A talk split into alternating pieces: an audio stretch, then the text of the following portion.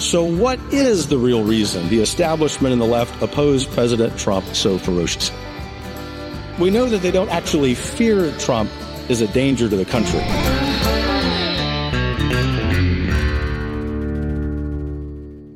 It is so great to leave Washington and get back to America. God bless you. You know, as a Texan, I particularly like Nashville because you listen to both kinds of music, country and Western. And as president of Heritage, I'm honored to be here with you, all kidding aside, for your annual conference. As I told the attendees at your Washington Media Summit last fall, in my experience, Spending time with religious broadcasters is like being transported back to the Acts of the Apostles. You're surrounded by true disciples, joined in fellowship with men and women who take our Savior's great commission seriously and so seriously that they've made it your life's work. As a deeply religious American myself, I'm privileged not only to see so many fellow citizens of faith coming together this week, but to hear about the transformative work you're all doing across the country. You really are the apostles of our age. And I and my family and all of us at Heritage rely on your witness and your daily work in the trenches. So before I go any further, let me tell you, thank you.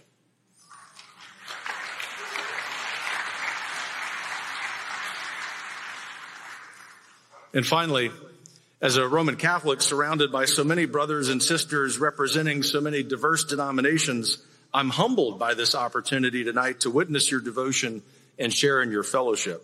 For as our Lord says, where two or three gather in my name, there I am with them.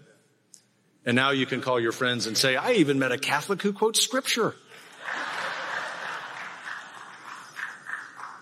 We exist, just not in the Vatican.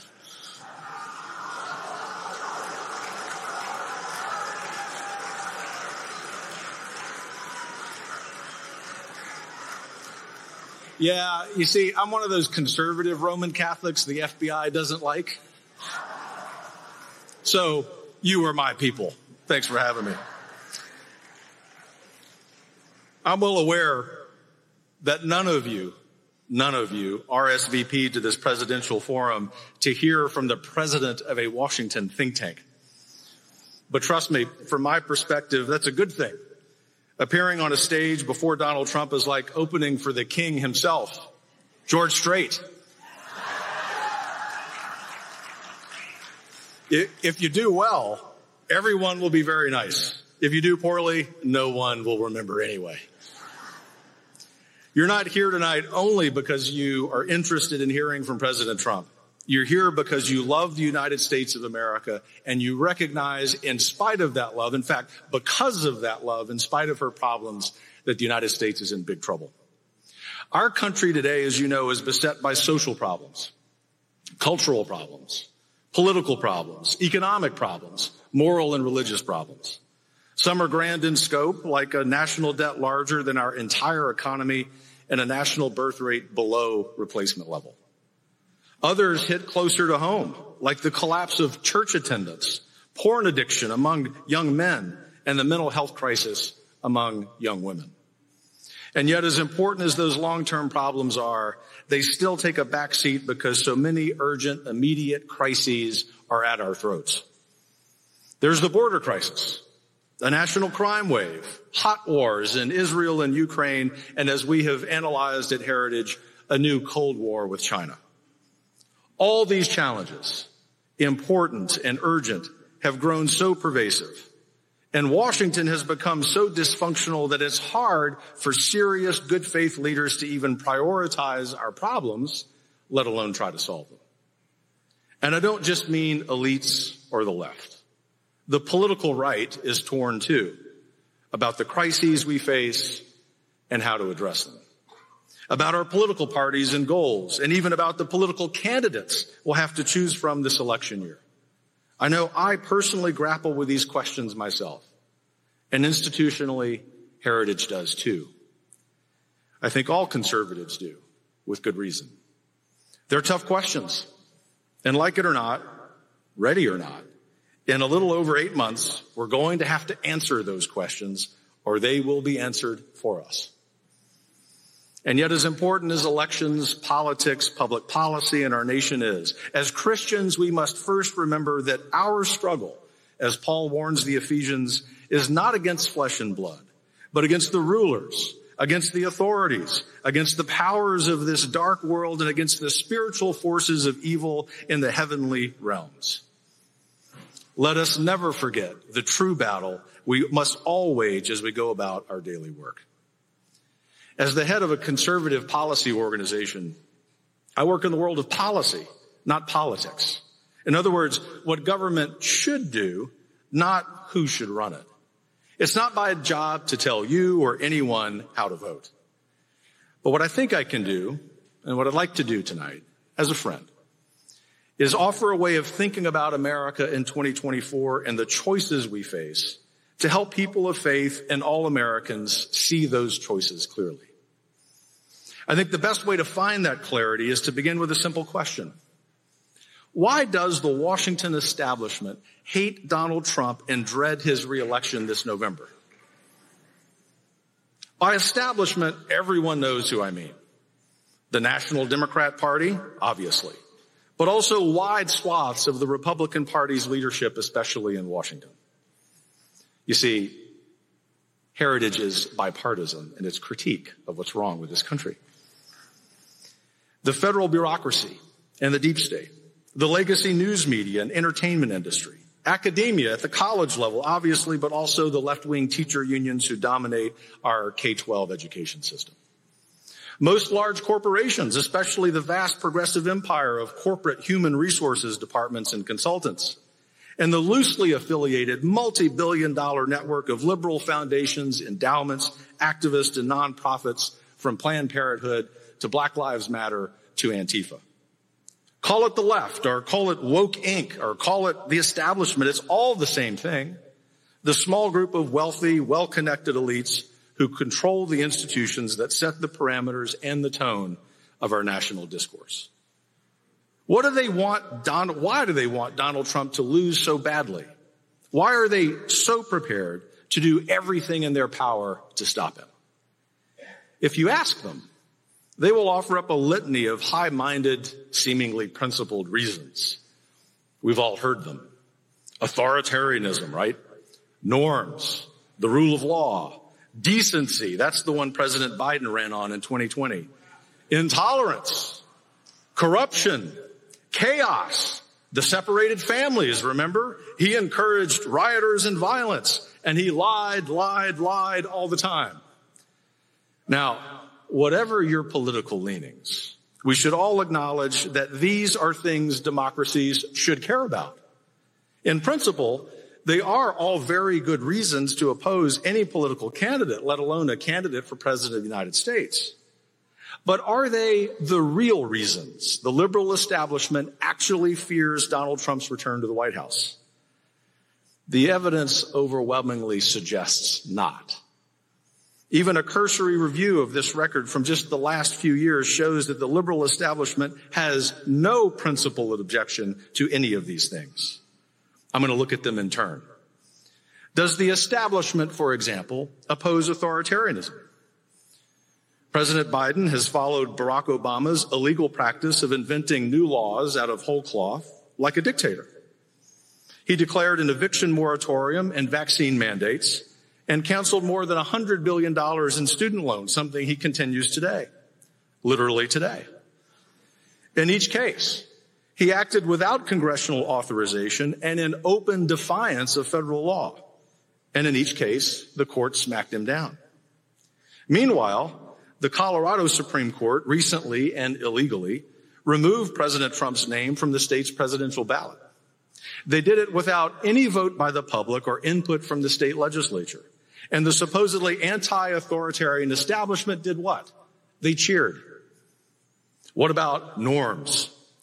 Well, the most important norm under our Constitution is supposed to be the government's protection of our equal rights and guarantee of equal justice to all citizens.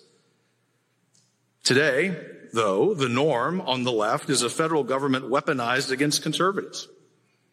Like the Obama IRS targeting conservative nonprofit groups, like the Biden administration's collusion with big tech companies to censor conservative speech, like the Department of Education's harassment of religious colleges for opposing the LGBTQ agenda, or like the army of Marxist district attorneys who let violent criminals run free in your cities and instead spend their time persecuting President Trump and his supporters. But see, this is about norms. What about the norms at the FBI, where Christian parents protesting school boards and daily churchgoers have been officially classified as suspected domestic terrorists? The cold, deliberate, systematic abuse of federal power to threaten and intimidate conservatives. That is the so-called norm in Washington today that the establishment supposedly fears Donald Trump would disrupt. What about the rule of law? Do they mean on the southern border? Or on city streets? Or in San Francisco where c- criminals are allowed to shoplift and worse with impunity? Or do they mean Nancy Pelosi's long career of lucrative stock trades using inside political information?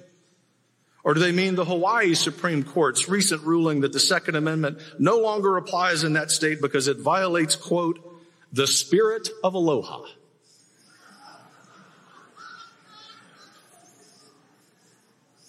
Decency. The party of Bill Clinton wants to talk to us about decency? Okay. Decency. Decency. Like congressional staffers making adult films in Senate hearing rooms? Like public schools secretly showing porn to young children? Spare us. On and on and on, the same pattern holds. What about racial intolerance? The left endorses, it cheers, it funds critical race theory bigotry. They openly support racial discrimination in college admissions and anti-Semitic hate on college campuses and public protests. What about corruption? Tell me more about Hunter Biden's business dealings and his father's involvement. Or about Dr. Fauci's knowledge of COVID-19 origins in Wuhan lab months before he abused his power to suppress that fact as a so-called conspiracy theory. What about family separation? Again, the left openly advocates taking children with gender dysphoria away from parents who refuse to sterilize or mutilate them. It's already happening, even in places where you wouldn't expect, such as in the supposedly red state of Indiana this very week. What about rioters and violence? Remember in 2020 when we weren't allowed to attend school or church, but the establishment cheered when BLM rioters looted and burned American cities? What about lies? Seriously? Coming from President Biden? Biden, whatever his other virtues, and I am sorry to say this, is a pathological liar. There isn't a topic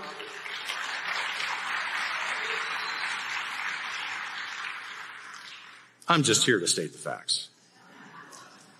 There isn't a topic in his public or private life that he doesn't routinely lie about. And look, it is a real problem his grades in school, his phony athletic career, marching in the civil rights movement, his record in the Senate, his fictitious appointment to the Naval Academy. Ladies and gentlemen, I could keep going, but I think you've gotten a long enough litany. Every crime, every moral failing, and every abuse of power the left warns Donald Trump might do, they actually do themselves right now, openly and enthusiastically in every branch at every level of government and with the full-throated support of the cultural, corporate, academic, and media elites now supposedly scandalized at the thought of Donald Trump returning to the White House. So what is the real reason the establishment and the left oppose President Trump so ferociously? We know that they don't actually fear Trump is a danger to the country. After all, despite their wealth and privilege, the liberal establishment proudly condemns the United States as a backward, bigoted, vicious nation and a malevolent force in the world. From the 1619 project to big tech censorship to open borders to their assault on religious freedom, they want to fundamentally transform America because they don't like this country. No, the establishment does not hate Donald Trump because he's a threat to America.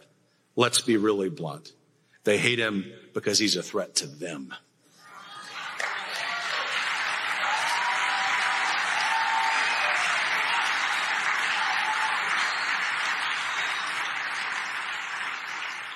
He's a threat to their agenda. He's a threat to their privilege. He's a threat to their vaulting messianic ambitions and most of all, what disturbs them the most. He's a threat to their power. And God bless him for it.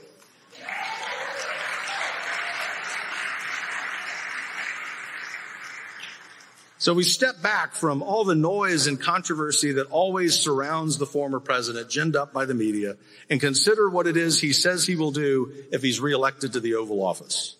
First, he says he will seal the border. He will end the humanitarian crisis, the lawlessness, the fentanyl smuggling and human trafficking, all of which sort of happened again the day after he left office. Second, he says he will gut the deep state the two million unelected, unaccountable career federal bureaucrats, but otherwise they're really nice people, who have illegally and unconstitutionally resisted conservative reform for generations. He says he will approve oil and gas leases to increase domestic energy production, lower gas prices, fight inflation. He says he will defund woke extremism,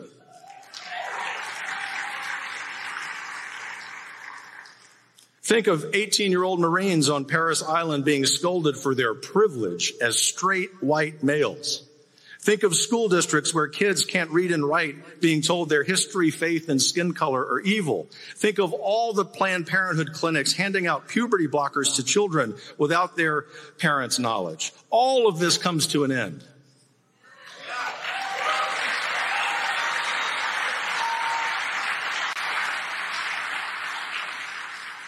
Furthermore, Donald Trump says he will once again reorient U.S. foreign policy to exclusively advance, get this, America's vital interests and priorities.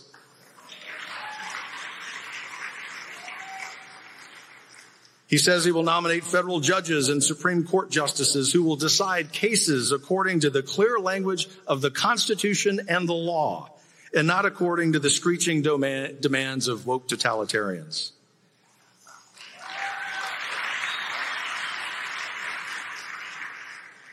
Important to you, important to me, especially as a father of four. He says he will defend the unborn, period.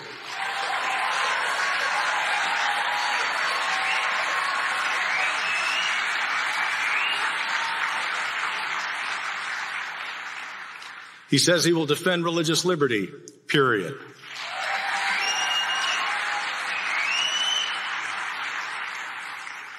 And two things that go hand in hand free speech and the Second Amendment, we know he will defend.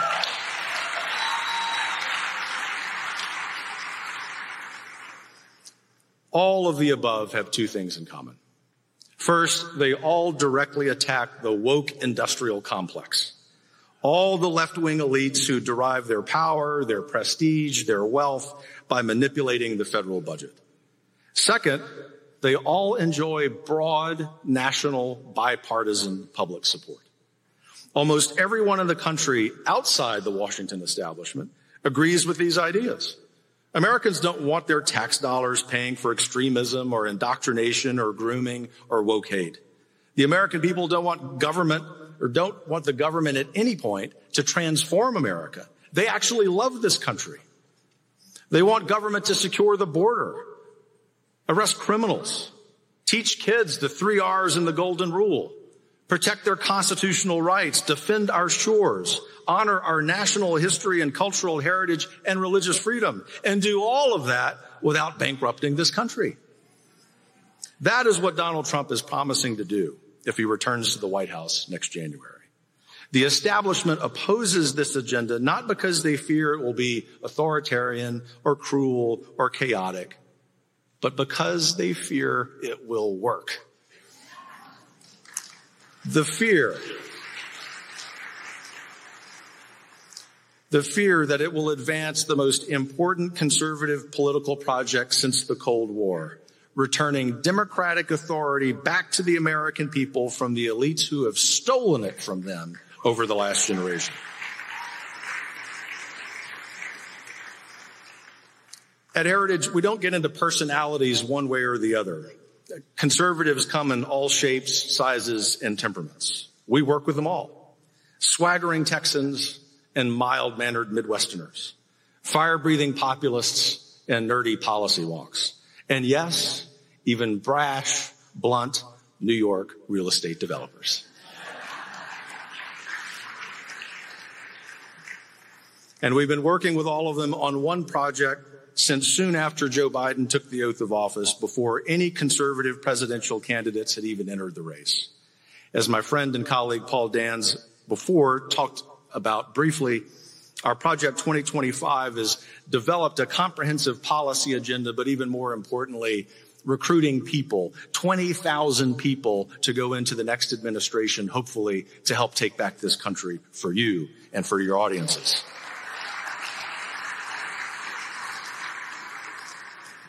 We want no credit. We want the American people. If President Trump is, is elected again, President Trump and his administration to take credit for that. But it will also be a great sign if all of this is successful that in fact, as we know in our prayer time, but maybe not every time when we're watching the news, that the Lord is still smiling upon America. Before I close, I want to make one last observation about the choice we face this November. I know some mention misgivings about our 45th and hopefully our 47th president. As Christians, of course, we can't judge another man's soul. As citizens, though, we have to judge political candidates, and neither side is remotely perfect. But we should also remember that the people who tell us Donald Trump is supposedly beyond the pale not only tolerate, but celebrate abortion, abortion racism, anti-Semitism, mental illness, and the grooming, castration, and mutilation of children. They want to legalize so-called thruple marriage, bar Christians from adopting children, and tax churches who don't perform gay marriages. They force girls to shower, change, and compete with boys in contact sports and for college scholarships. In Canada, where American liberals look for inspiration for some reason, the government euthanizes healthy middle-aged adults for being depressed and seizes children from moms and dads who oppose trans insanity. In France, it's now a crime to question mRNA vaccines, punishable by up to three years in prison. This is where Donald Trump's enemies would take us if they can. Of course, we should not turn a blind eye to the flaws of any of our leaders, ourselves too. But this November, we're choosing a president, not a pastor.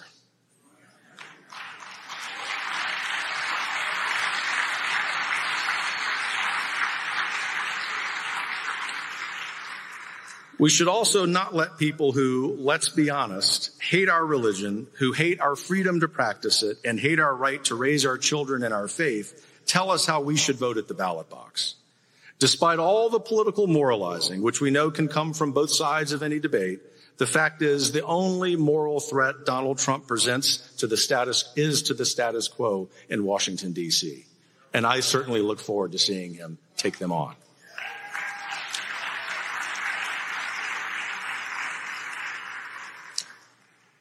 If America remains the proverbial shining city on a hill, and I certainly think it does, then we must be prepared this election year to charge some hills. You do that every day with your heroic witnesses, religious broadcasters at a time when doing so includes, as you know, more risks than ever. The battle, your daily battle, is wearisome. And I know sometimes worrisome. And yet you and I both know it's the battle we must fight. For not only is it the right one for America's future, it is the righteous one which God blesses. As the prophet Isaiah proclaims, they who wait for the Lord shall renew their strength. They shall mount up with wings like eagles. They shall run and not be weary. They shall walk and not faint. My friends,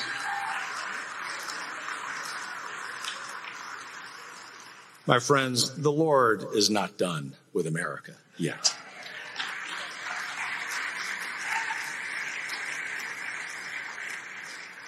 And you know, you know that we wouldn't be and shouldn't be either. But our recommitment to this truth this year this conference, this election season is to be clear eyed about who is and who isn't on our side. And I think that that matter is clear. We will prevail and take back this country. God bless you.